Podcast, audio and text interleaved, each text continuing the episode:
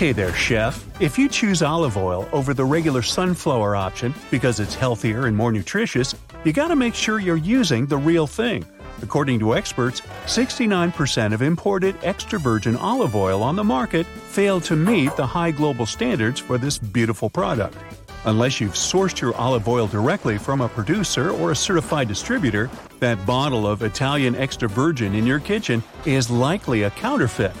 It might be low quality oil, deceptively labeled as virgin or extra virgin, and it may not even come from Italy. In some cases, it could be a blend with other oils of uncertain origin, or, at its worst, not olive oil at all, but a vegetable oil disguised with added color and fragrance. The real extra virgin oil has to come from the first pressing of olives, and it's packed with antioxidants, nutrients, and health benefits, something a fake will never give you. Even if you're buying it from a famous brand, and even if it's labeled with the protected designation of origin PDO stamp, signifying the precise geographic origin of the extra virgin olive oil, you aren't in a safe zone. The U.S. receives over 350 tons of olive oil, and there aren't enough resources to check it all. At some point, the end consumers got used to purchasing bad oil at lower prices. To make sure you're buying the real thing, start by checking the origin on the label. Sicily and Puglia in Italy are important olive oil production centers, so you're more likely not to get fooled. Spain, Greece, and Tunisia are the three largest manufacturers outside of Italy. Also, check if your oil has both the harvest date and the best by date. Farmers who produce a good product won't hide the real manufacturing date from you.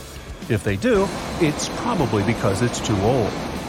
Olive oil doesn't get better with age and must be used within 18 to 24 months of the harvest date.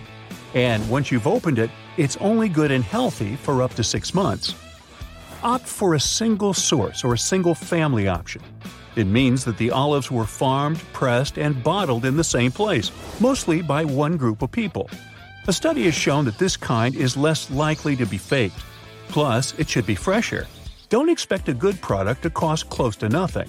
You don't have to buy the most expensive option on the shelf, of course, but at least pick the oil at a medium price in a metal tin or dark glass container. If you have a chance to smell and taste it before you make the purchase, choose the one that smells fresh, like grass or something fruity. If it smells musty or rancid and has no odor at all, well, that's another red flag. It's not just a rumor. Shipping pistachios, especially overseas, needs special attention. Your afternoon snack can generate its own heat if it's packed in large quantities. This is due to its high fat content and low water content. The fats in pistachios can break down when they interact with the air during decomposition. Things get even more complex if moisture gets into the equation. It can break down the pistachio's fatty acids, this process releases carbon dioxide. If it happens repeatedly, it can generate some serious heat. That's how a container of pistachios in a dark, humid environment can, at times, spontaneously combust. That's why it's so important to transport them under specific conditions, mainly in cool temperatures and a dry atmosphere. Meanwhile, to some people, cilantro tastes like pasta with a sprinkle of soap, dirt, crushed bugs, or metal shavings. If you're one of them, you gotta thank your ancestors for it. To most taste buds, cilantro is a zesty blend of parsley and citrus. But those who can't stand this herb have a particular genetic variation. It takes their sensitivity to the soapy components in cilantro leaves to a whole new level. In countries where cilantro is popular, such as Central America and India, most people don't have this genetic twist. Most cilantro skeptics live in East Asia, where it's not that common. Now, Caesar salad has nothing to do with the famous Roman emperor. It supposedly came to life on the 4th of July in 1924. Its inventor was Cesare Cardini, an Italian immigrant residing in San Diego who was running a restaurant in Tijuana, Mexico. Cesare crafted his iconic dish with seven simple ingredients crisp romaine lettuce leaves, a raw egg yolk, luscious Italian olive oil, freshly grated Parmigiano Reggiano cheese, a dash of Worcestershire sauce, a zing of lime juice, and a perfectly toasted baguette slice. The rest of the ingredients, like garlic and anchovies, were added later. And now I'm drooling on the mic. Excuse me. Almond isn't a nut, but technically a hard shelled fruit coming from the almond tree. That makes it a cousin of peaches, cherries, plums, and nectarines. Bananas, kiwis, eggplants, and even cucumbers all fit the definition of true berries as they are fruits stemming from one flower with one ovary. Strawberries, blackberries, and raspberries aren't berries. Technically, they are aggregate fruits, as they come from a flower with more than one ovary. Apples and many other fruits are close relatives of roses. They belong to the same family. Pears, plums, raspberries, and apricots are also in it. Now, the first food to have been eaten in space was applesauce. Astronaut John Glenn snacked on it during the third Mercury mission in 1962 directly from an aluminum tube. This meal was hardly enjoyable, as the design of those tubes didn't allow the eater to see or smell the food. And the choice of foods was really limited because of the type of texture the tubes could fit.